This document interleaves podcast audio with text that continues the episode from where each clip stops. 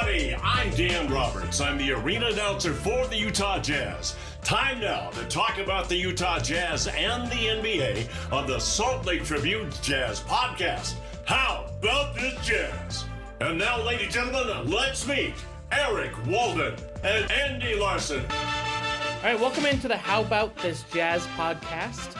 We are the Utah Jazz beat writers for the Salt Lake Tribune. Andy Larsen right here, and Eric Walden joining me talking about the Jazz. How uh, how are you, Eric? I'm doing well, Andy. How are you? Good. I just got back from going to the SLC Stars game. They did a matinee one at noon at Vivint, and uh, they had a whole elementary school full of kids. Like one, I you know I don't know if it was one elementary school, but like hundreds and hundreds of children who are the most excited to go to this game. And uh, they screamed in my ear for a good hour and a half. and uh, what a time of my life it was. Uh, so it's the uh, Salt Lake City Stars equivalent of the annual Salt Lake Bees elementary school game. Correct, That's except always, that's kid- always a good time. frankly, kids get way more excited about the Stars game than the Bees game. I've been to both. Like the Bees game is the loudest Bees game of the year. Don't get me wrong, but there is something about being inside screaming uh, that is a special level of of, of, of noise. But uh, yeah, uh, I I can't personally think of any better way to spend my day than surrounded by uh, hundreds or thousands of screaming children. honestly, it was great. I got to go to the Stars game. Uh, the kids all left in like middle of the third quarter. You know, I guess they have to go home or go back back to school or whatever. So, uh, talked to Will Hardy for most of the fourth, and and yeah, it was a good time. Nice. Okay, um, but that's not what we're not. This is not a stars podcast, although it's it's I guess tangentially related.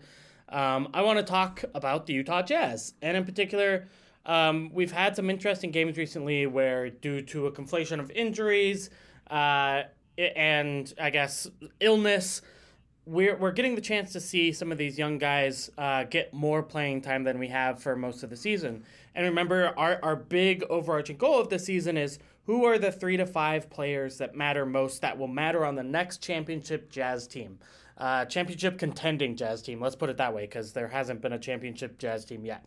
So eh, we're kind of getting more of a look at guys like Talen Horton Tucker, Nickeil Alexander Walker, Ochai Agbaji, even like Leandro Bolmaro, more than we have all season long. And so kind of want to get into that. I also want to talk briefly about the John Collins rumors um, and maybe a little bit on some of the other young guys in this rotation. I'm thinking especially Collin Sexton and Walker Kessler. Sound good? That sounds like a great plan. Woo! All right.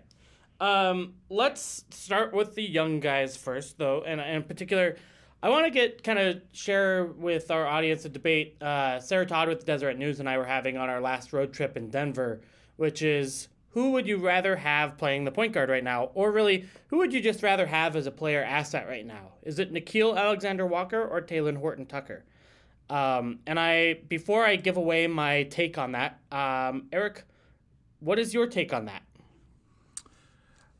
I suspect I know what your take is, and I suspect that I'm going to have the contrarian take. Ooh. As of right now, I think I would go with Nickeil Alexander Walker. So am, am I correct in assuming that you're you are thinking the opposite? I am thinking the opposite. Um, and I guess are you thinking that for for now or for the rest of their career? You know, like as an asset, if that makes sense, as as a player that you want to invest in. Yeah. Um like I'll preface this by saying like I don't feel like strongly about this, right? Like this is this would not be my ride or die. This would not be my my hill to die on, but I think both now and long term um in the moment um I don't know, do you want me to go full on into my into my defense right Yeah. now or Yeah, let's do it. Okay. So it's partly out of what we've seen out of Nickeil and partly what we've seen out of THT, right? So obviously THT is younger. Um, you know, he has an incredibly unique build. He has all these tools to his game, right? Like the incredible the incredibly long wingspan, um, the ability to get downhill. Like you can see that like he's got X, Y, and Z that should, in theory, like make him a useful player. Thank you for And making yet- my case for me. And yet, we're seeing Nikhil Alexander Walker continually get more minutes instead. So why is that? Um, I feel like with THT, the defensive potential remains just that potential, whereas with NAW, we've seen it like actually translate a bit. Now, do I think he's like, you know, the Jazz's resident defensive stopper, put him onto, you know, the opponent's best perimeter offensive player every single game and let him go to work? No, I don't think that. I do think he has more willingly kind of embraced that role. Um, I also feel like the things that the Jazz are asking Talen to do within this offense, um, Nickeil does better. I feel like he's a better ball handler. I feel like he's a better playmaker. I feel like he's a better shooter. Um, and I'm not saying that like Talen can't improve on those things. Obviously, we've seen Talen have the capacity to do some of that stuff. He had a he had a 10 or 12 assist game not too uh, long ago.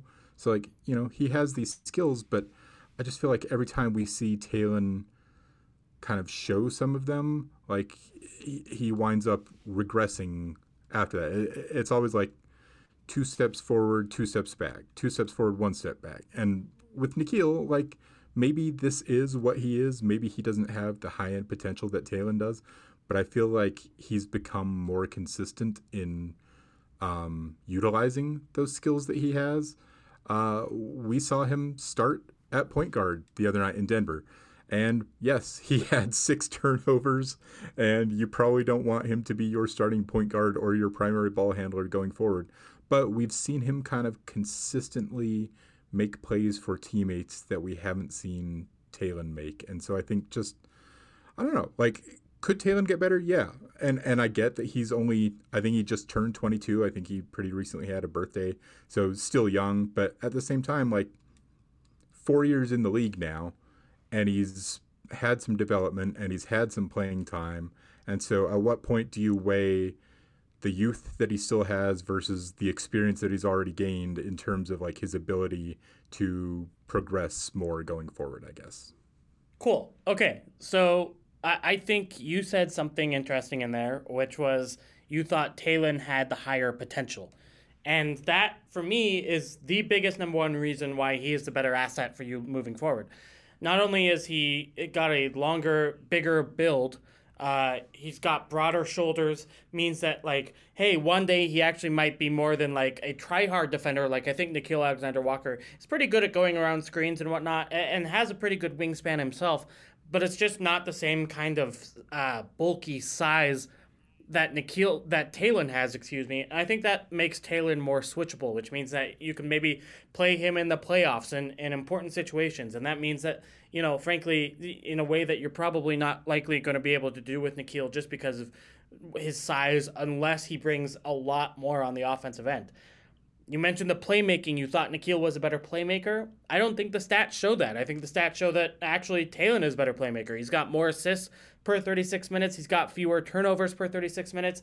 I think Talen's gotten a lot better at making that quick read out of uh, the pick and roll. And, and frankly, I think that while yes, you know there are ups and downs at his development as a as a playmaker, he did just turn 22 compared to Nickeil's 24. Um, and so, as you know, as you would expect that to be, if they're in the same place right now as playmakers, and, and again, I don't think that they are, I'm taking Talen's uh, potential to grow in the next couple of years. I think that that really does matter. Although, you know, I understand both are fourth year guys. I, I, I think age matters. We know that age matters when players are drafted. We know that age matters in terms of how they improve throughout their careers. Uh, Talen's age it really matters. And then I think the athleticism again gives him just a higher ceiling. Like uh, Nickeil is not going to be really a guy that you ever want foraying to the rim all the time, just because he doesn't have the ability to get on top of the basket like Talen does, and and so. Um, that means you know is, is less likely to draw free throws, and, and again, Talen draws way more free throws uh, than Nickeil does uh, and is ultimately just kind of less likely to develop into, say, an NBA starter. Now, like, I agree. Like right now, I think they're kind of similarly helpful players. I, you know, I, I think Nickeil is a little bit better offense or defensively. I think Nickeil's a better shooter. Um, he's not that good of a shooter. You know, he's not the 42% that he's shooting so far this season. earlier in his career, he's more of like a 30 to 33% guy. I think, you know, maybe you can say his hard work has brought him up to like the 35 to 36% zone, but he's not really taking too many of them. Talen's had a bad shooting year for sure, needs to improve on it. Um, but ultimately, I think that there's just so much more upside in what Talen can do on both ends of the floor that I, I like him as a longer term, higher upside pick over Nickeil, who I'm pretty sure is like a, a nice role player to have, but is is never going to be more than like the the eighth man on a roster.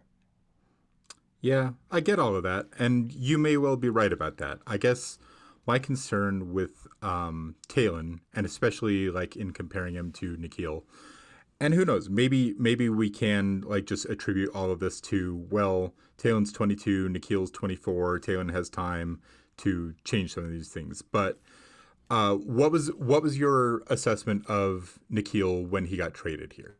That the big takeaway was he just takes absolutely horrible shots, right? Like that was that was kind of his mo in New Orleans. Yep. Didn't have a filter. Uh, just the shooting percentages were trash because he just constantly took difficult shots. He took poor shots, ill-timed shots, all of that. We've seen him clean that up a little bit this year right? Like he's no longer like I'm not saying like he always does exactly the right thing now. Clearly that's not the case, but we've seen him kind of grow in that capacity. And we've seen really kind of fits and starts with with Talen where I'm pretty sure Will Hardy is having con- constant conversations with him about you are at your best when you're getting downhill and attacking the rim, and we could do with less of this step back three pointer stuff. And yet, and and sometimes you see it sink in. Sometimes he has these extended stretches where that'll happen, and then you know the very next game you're seeing his first five shots from the field all be step back three pointers that are clinking off the side of the rim. And the next thing you know, uh, his stint is cut short. So if he can cut that out, if he can master that, um, I think you're right. I think all of that other stuff has a chance to play out. Um, you know, and and I get the tantalizing potential. I just wonder, you know, I I don't want to write off a 22 year old, but at the same time, a guy who's in his fourth year in the league has certain habits, and so you want to see them start to break those habits. So when is he going to? either just completely leave out the three point shooting or like just work incredibly hard on that to the point where like next year he comes back and that's like a more legitimate weapon for him, right? And when do we see him actually kind of embrace that long arm, thick frame defensive potential that everyone always kind of says, "Ooh, well that's that's appealing about Talen." It is appealing, but um, it's only appealing in theory right now. Like when was the last time other than um, him stripping the ball away from, I think it was Aaron Gordon, you know, midair. When was the last time we saw Talen Horton Tucker like go out there and for like an extended stretch be like, wow, he made an impact out there defensively? Yeah, I mean, I think two weeks ago. Like, uh, and that's part of the reason why he hasn't played as much. But I, I also think that, you know, you're not giving him enough credit for making those kind of plays. I disagree. Okay. I think he's just not making enough of those plays. Like, I mean, on a let's see, on a per thirty six minute basis, he's getting one point seven steals and zero point nine blocks a game. Uh, Nickeil is getting one point seven steals and zero point seven blocks per per thirty six. Like, that's they're they're they're the same. Okay, but it's not it's not solely about generating turnovers though. The ability No, to navigate not. screens and to and to stick with guys um, is something that I think Nickeil has been far more adept at than Talen has to this point. Yeah, no, I, I you know, I think that's fair. I, I, I guess uh, I, I think Talen is needs to improve defensively, no doubt about it. I think uh, the other thing I would say is while Nickeil has been very good at navigating screens, uh, he's also fouling a lot too. He's fouling 4.3 uh, fouls per 36, which means that you know you're you're giving up free throws uh, where where Talen's not. So, like I agree, Nickeil better defensively right now. Uh, you're you're making a bet, but I, I just think that um, yeah, I, you know, I'm, I'm taking Talen defensively in the long term. All right, fair enough. I will also say that there's like a 75% chance that we look back in this conversation in five years and be like, oh, wait, neither of those guys mattered. Neither neither of them mattered. The correct answer was Leandro Bolmaro all along. I mean, maybe, It's like but it's like our it's like our Scooby Doo moment. Who was the who was the Jazz end of bench guy who wound, you know, the six five wing with playmaking abilities who wound up making the difference? And you pull the mask off. Why it was Leo it was Leo Bolmaro all this time. uh, I think it's not going to be Leo, even though he's fun. No, Because doesn't even think about Yeah. shooting. But right. It, it's it, it may well be over three among those three. Right, guys, which is which happens. You know, like go back and look at the 2012 Utah Jazz and look at the 10 through 12 guys on the roster, and it's going to be pretty ugly. In fact, I, I kind of want to do that now. uh, this is probably bad podcasting, but I, I am curious. Okay, so the first Ty Corbin year.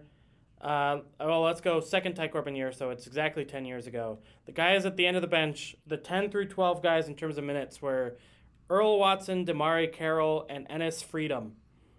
Uh, with Jeremy Evans also there. Now, you know, DeMarre actually had like a good NBA career, and but was already 26.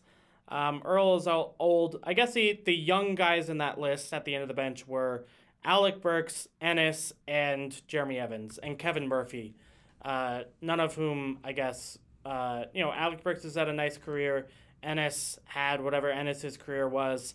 Um, but, you know, nothing that you would be like, oh, yeah, that, that definitely was a part of the next good jazz team, you know? So, anyway, yeah, for sure. it is just hard to, to become one of those three to five guys. That's, that's kind of what it comes down to. Speaking of Yep. that, let's move on to some of maybe higher up in the rotation. I, I like how we're starting with the bottom of the rotation, like a good podcast, ordering our, our topics well.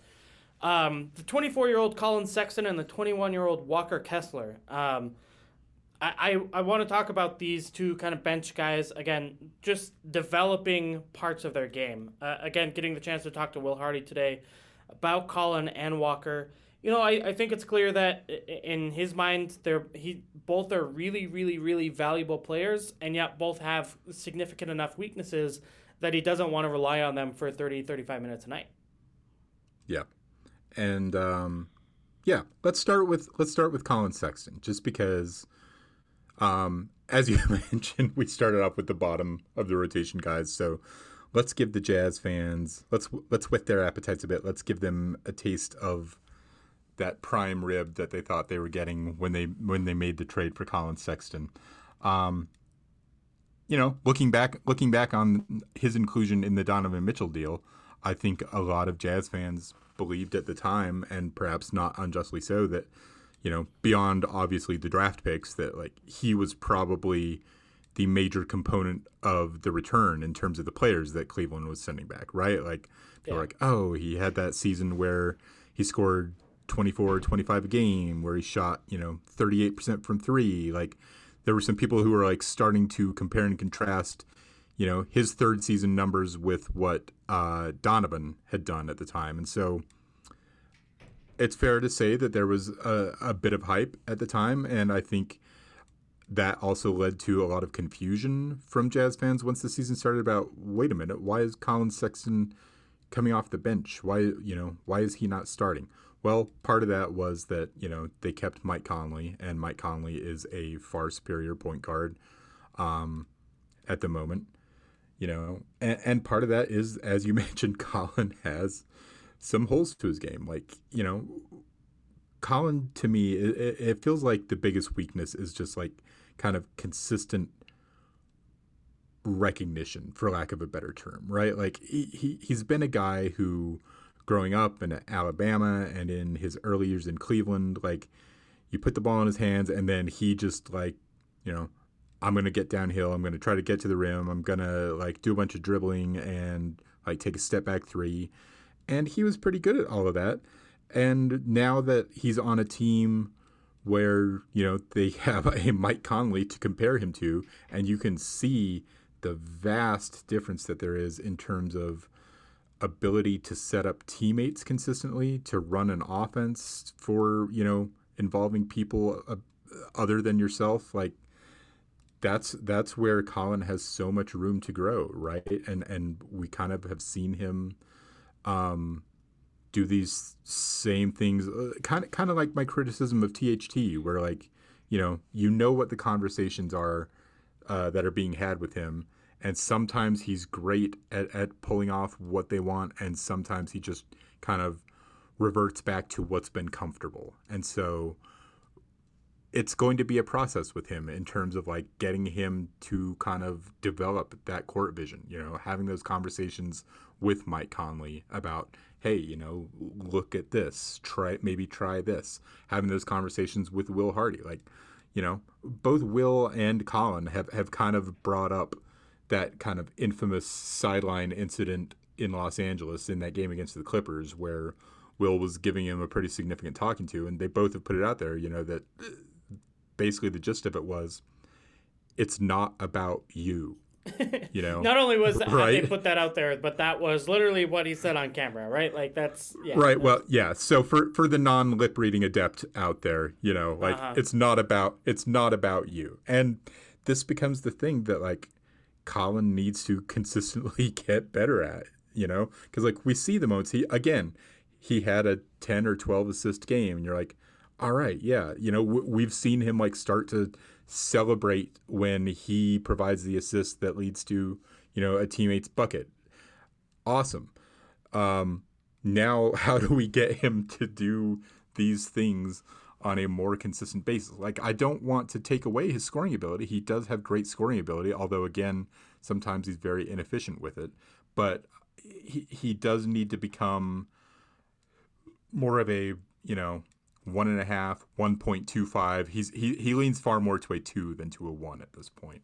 Yeah, yeah, and and the problem is at six foot he can't be a two, right? Like, right. Um, and so you he just definitely has to be a one, and and and then, yeah, he's he's not good enough at it. Um, I, I you know I think he shows the willingness to make the right play. You know, is such a good kid. Is is is so well intentioned. Um, I but I also you know think that there's a long way to go, and it's you know I think he can make some strides, um, but it's it's going to be a project, right? Like and he didn't develop that in his time in, in Cleveland, and so it's again you're you're looking at a 24 year old and say, okay, how much basketball IQ can you learn in the next four years? Maybe that's a lot. You know, we'll we'll see. Um, I you know I think there there have been improvements made already. This is kind of one of those conversations that I think we have to get to 18 months from now and say, okay, it, given how these last two years have gone with Collin, uh, is he going to develop into a smart scorer or is he are we going to continue to see kind of some of the problems? And and so i you know i think we'll we'll see. Yeah i mean honestly at this point like he's far better suited to the role that jordan clarkson had been playing the last few years right? Like that's honestly kind of what he's doing out there. You put him out there, and when he's at his best, is uh, you know, or or rather, the majority of his best moments uh, thus far have been when he's just going out there, you know, gunning, not thinking about it too much, not overthinking it. Like I, that's not his ideal role because you know, as we mentioned, he's six feet tall and he doesn't have Donovan Mitchell level athleticism, which is just kind of inherently limiting to what he can do out there. So, given that, you know, he needs to do the thing that JC finally got around to this year, which is like being aware of like where your four teammates are on the court and kind of more consistently like looking for how you can involve them, right? And we've seen JC show some ability at least to do that. Like, do I think that JC is like a fundamentally different player this year than he was in years past?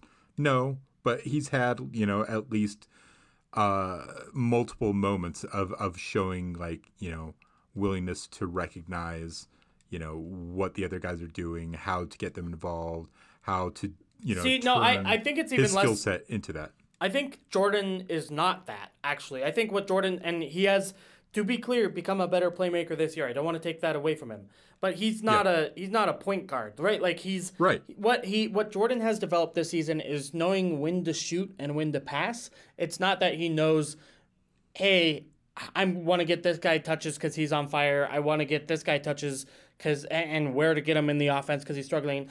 Uh, I know who to ask for to screen and where. Like Jordan doesn't have any of that still, and that's why he's only getting four and a half assists a game, right? Like, sure, yeah. What we're talking about is just Jordan's knows that some shots are bad now and some guys are open sometimes and he's passing to them, which is which is to be clear a huge improvement and is super useful, but is still kind of not the point guard skills that we want to see Collin Sexton get. Right, and so yeah, I, I guess I phrased that poorly because I didn't mean to equate that the Jazz, you know, that the end goal is for Collin Sexton to do down the road what JC is doing now. Right, that's yeah, bad. you're absolutely you're absolutely you're absolutely right. Where you know it used to be that JC got the ball, JC shot the ball, and now it's you know two thirds of the time JC shoots the ball, and the other third is like, oh well, let's see who else is out there, what other options there are. If if that's all that they manage with Collin Sexton, that's going to be a disappointment, right? And so I'm just saying that would be like like that is an improvement with JC this season. That would be a, a small step of progress with Collin right now too, because like far too often he's just going out there running headfirst into the you know putting his head down, running into the lane, trying to get to the hoop, and getting blocked twice a game. You know, and I do think he's got the ability to learn, as you mentioned. Like everyone on this team raves about what a good kid he is, about what a hard worker he is. You know, like no one doubts his work ethic. It just needs to become a thing where like, you know, the habits start getting better and and become, you know, where he starts losing some more of the bad habits and starts showing some of the good ones way more often. Yeah, agreed. Agreed. And it's just uh, and we'll we'll see if that happens. I you know, again, I think that's something that it's going to be a time will tell thing um, is a good project. But again, we're trying to figure out, hey, on a winning team, where does Collin Sexton really contribute? Is that as a sixth man? Is that as, as a starter? Um, or is that, hey, you know, he's not a, even as efficient as Jordan Clarkson, frankly. So uh, can you get him to be a, a higher level of, of efficiency too? Would be would be nice. Uh, yeah. I shouldn't say that. Collin is pretty like Collin's effective field goal percentage is is actually higher than Jordan's, but again, uh, Jordan's passing the ball more this season, and so you're you're probably more okay with where he is. Um, and frankly, again, and and as sub note to sub note, uh, Jordan Clarkson is you know a, a again a sixth piece on a roster rather than a a centerpiece. So anyway, yeah. Uh, Walker Kessler, I, I think uh, uh ha, you know clearly has uh, at least two really amazing NBA skills in terms of his rim protection. Uh, and I also think that he's a good rebounder. Like 20, 12.4 rebounds per game is, is really great. Um, I think, frankly, the, the ability to catch and finish is probably, if not already an NBA skill, is very, very, very close to it. And then um, there are just like a couple of things that are preventing him from, you know, going from 15 to 20 minutes a night for, to 25 to 30 minutes a night.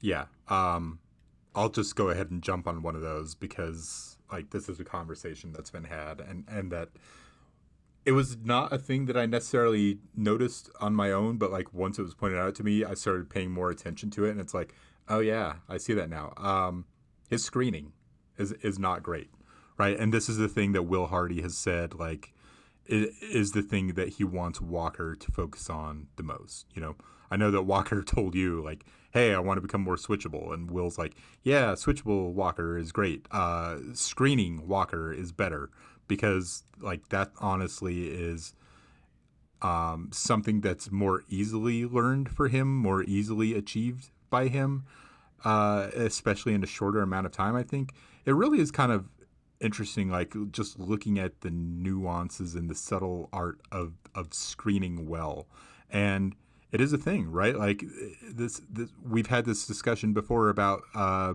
that's one of the things that hurts Jarred Vanderbilt as well, right? Like just not a super awesome, consistent screener. Uh, you would think that with the sheer mass that he's got, that Walker would be a little bit better at it.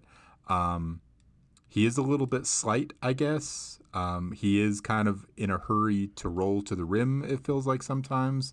And so you're not seeing him consistently uh, putting his body in there in a way that helps teammates generate mismatches the way you would like. And so I, I think that that's one of those things that once he gets better at that, and you know, Will has told us like, hey, Walker works on this every day. It's it's a work in progress. He knows it. He's aware of it. He's he's doing something about it. It just isn't there yet. Once it starts to get there, I think uh, that will be one of those big catalysts in terms of like seeing him make that leap in in minutes per game played. Yeah, ag- agreed. And uh, you know, I, I think it's it is, I think, to me, like pick and roll timing, right? Like you, you said he rolls too fast. I also think sometimes he rolls too slow. Like it's just going to be being a consistent target for his big uh, for his point guard down low um, when he is rolling. Uh, and you know, again, that takes time to figure out too, right? Like we know that Mike Conley and Rudy Gobert took a season to develop chemistry. So like, it's not just a Walker Kessler thing. Um, but I continue to think like essentially what he does defensively is so valuable that uh, even now I, I think he should probably get more minutes than he currently does. Um, and you know it's less. Uh, you know right now he's only getting 16.6 minutes a game. I'd like to see them try to bump that up throughout the season, and you know we'll see if there's a Kelly Olynyk trade or whatever, um, or somebody gets hurt and he'll just start playing more. Got the chance to start. Um, it was not great in his two starts. I should point that out in terms of like uh, in terms of offense. Uh, and, so you can't say that like, hey, he really took advantage of that and you know Wally pipped Kelly Olynyk. That's that's not what it was. He had ten points against the Warriors and six points against the the Wizard the sorry the the Minnesota Timberwolves, um, and was only fine in each of those games. So. Um, yeah, I, you know, I just want to see more more consistently from Walker. Um, and give him kind of the opportunity when to put his toe in the deep end, see how he reacts, and um, see see you know have him even if he's struggling in those moments, have the chance to play in those moments sometimes. Yeah, um, those criticisms aside, I will say he's been a very pleasant surprise to me at least. Like yeah, you know, fr- from what I watched of his college game, I, I had doubts about you know how much of that defensive acumen would translate to the NBA because I just figured oh everything here is you know so much faster guys are so much stronger um, you know the skill level is just so much higher that like I had legitimate questions about like is he going to be able to do these same things? I wondered if you know about his his movement his ability to keep up. And uh, none of that has been an issue, right? Like he he does have occasional foul trouble, but I mean, for being a 21 year old rookie, um, who's who who played two years of college ball, uh, you know, he tells us all the time about his his film study habits, and like you're seeing that translate, right? Like a lot of times he just knows what the opponent is going to do and he beats them to the spot right and so um, yeah like he's absolutely been a pleasant surprise I, I didn't think that he would necessarily be a ready-made rotation guy you know i thought like they might throw him out there just to see what you know give him a chance um, he's earned the minutes that he's got to this point. and and like you i i think there's probably room to carve out a few more for him even if he doesn't take those those other steps yeah, I mean, I, I thought he would be. Um, my question is whether or not he could move fast enough. Like I, I thought the the smarts would translate. I thought the shot blocking would translate. I just like, uh, could he move on kind of in the mid post well enough to get the, the same blocks and and he can. So that's that's been awesome. Um, okay, and then uh, finally let's let's talk John Collins. Unless there's something else you want to get to on the Jazz side. No, I think uh, closing this thing out with a good trade rumor is is is always a good way to go. Yeah. So, uh, John Collins, uh, you know, obviously fun player for the Atlanta Hawks, um, has kind of been shoved out of their. Uh, I don't want to say of their rotation, right? Like he's still starting every game, but out of their scheme a little bit, right? Like so he's down from 16 points a game to 12 this season. Uh, the usage numbers are way down. He's he's only taking up 16% of possessions, the, despite being over 20 for the last four years before that, um, and is really struggling. I mean, clearly Atlanta has had him on the trade block for multiple months now, and um, then eh, you know, and I don't think he's responded super well to that. And you know, and, and the Hawks are moving on in, in different ways uh, through draft draft picks that they've drafted, and and you know, frankly, just kind of their style of play. Clearly, uh, you know, it's someone that would be interesting as a you know 25 year old young player was actually born in utah believe it or not. Um, he was born in layton I, I believe outside of hill air force base because uh, his, his dad was in the military somehow. Um, but regardless i you know i think he's an interesting idea as like a uh, as a possible acquisition if the price is right. Now speaking of price the big price i think is the the contract that he signed uh, which is about a four year, $100 million deal starting this year. So you're, you're talking about a long term uh, investment if you do want to acquire John Collins. Yeah. Uh, here's why, to me, it doesn't make sense.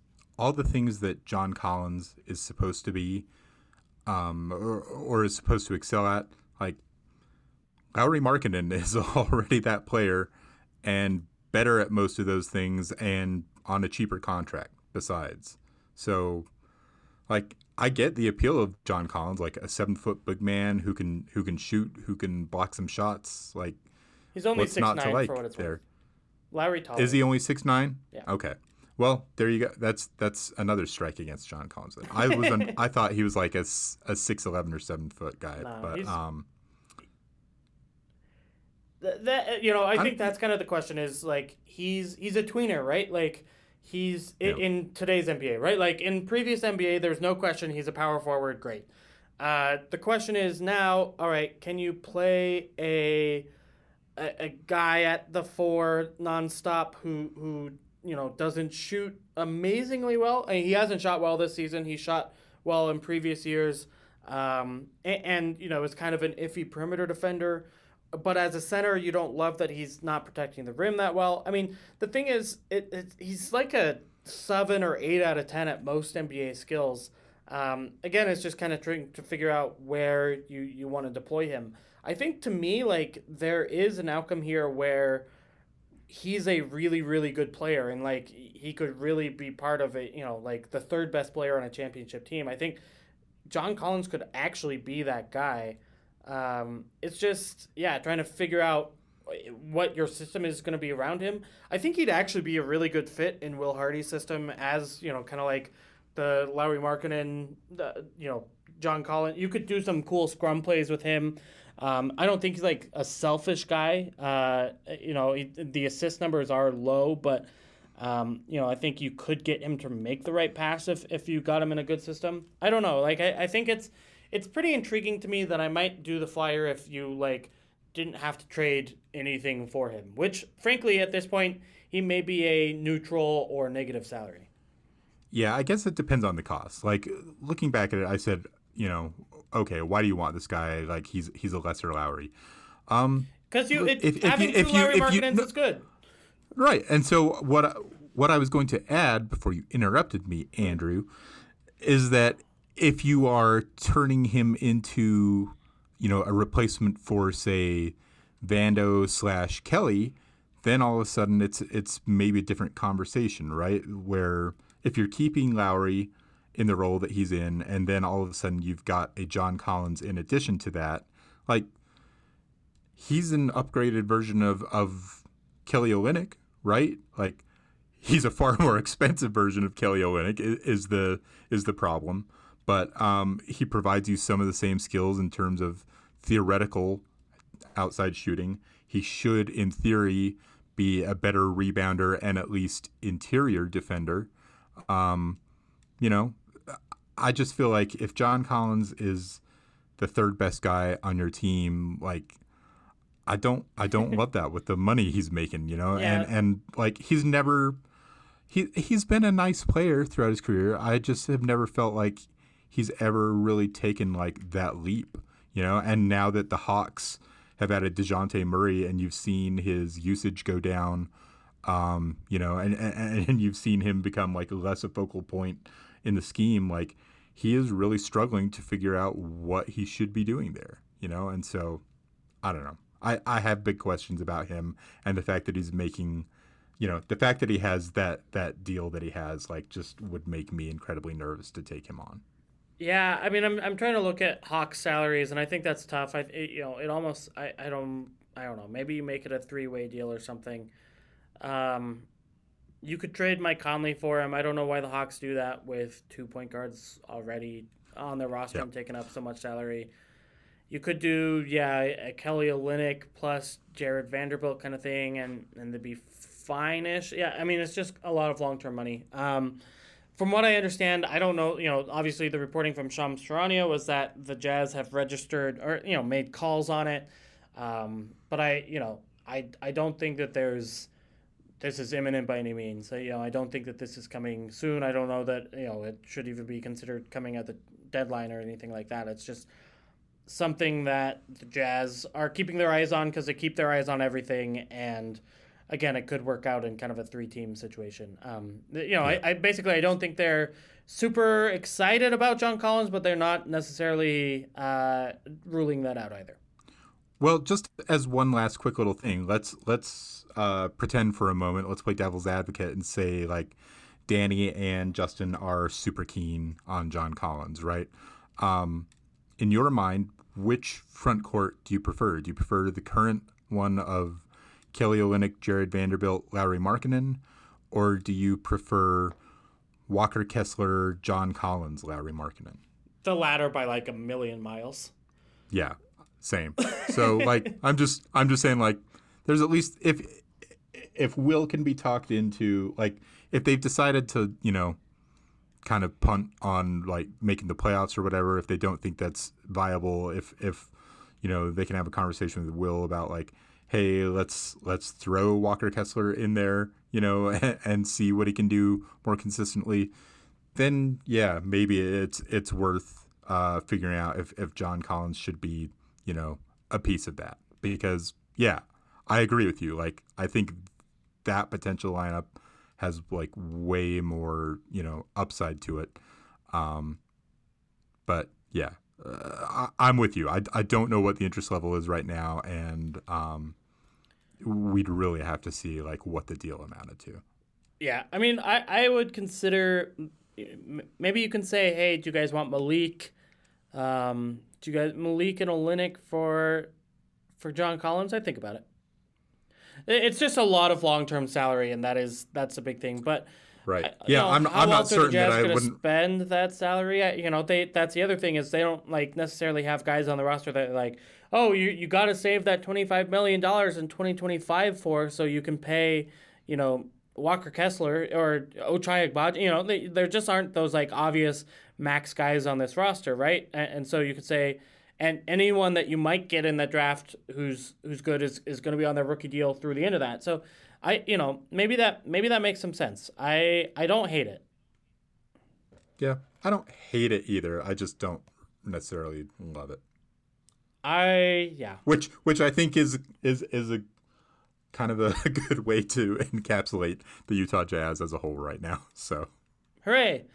Um, no, I mean and on that positive note, we love what they're doing relative to expectations. So, hooray. yeah. You got anything to pitch or to sell people on, or are you just going to tell them about the subscriptions? I'm just going to tell them about the subscriptions. I love for people to sign up for Salt Lake Tribune subscriptions. We had an offer last week where we made the entire website free oh, yeah. the whole week, right? Like you could you could read as many stories as you wanted. Nothing was behind the paywall. Uh, just to give people a taste of the journalism that we do. You know, they could read all of your triple teams. They could read all of the awesome news stories. They could read my coverage. Um, that's gone now. And so, um, you know, hopefully some people were like, hey, I got a chance to read maybe some more Tribune articles than I would have. Um, and like, I liked what I read because we have an awesome staff beyond myself, beyond yourself. Like, we've got a whole staff full of quality reporters who do excellent work. And the best way to be able to read that all is to get a subscription to the Salt Lake Tribune. So if you're interested in that, $7.99 a month, right? or something Yep. like that. Go to sltrib.com slash subscribe. If you feel like holding out a bit longer, we occasionally run subscription deals. Um, you can keep an eye out for that. But like, it's a great Christmas present, right? Like, if you know someone who's interested in getting to know what's going on in their community, who wants to follow the Jazz more closely, uh, a Salt Lake Tribune gift subscription is a, is a great way to go. Agreed. Completely agreed. All right, and on that note, I think we're out. So Andy Larsen, Eric Walden, signing out of the How About This Jazz podcast. Thanks again for listening.